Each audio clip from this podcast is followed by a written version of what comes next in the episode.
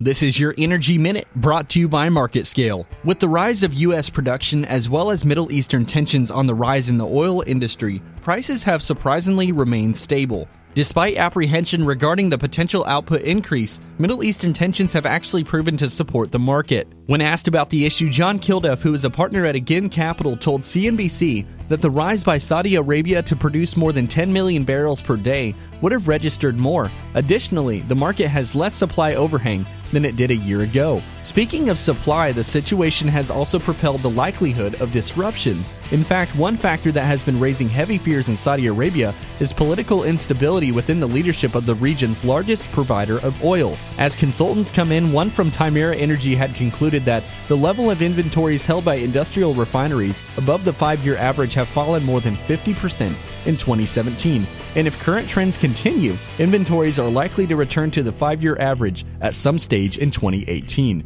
I'm Taylor Standridge, and this has been your Energy Minute.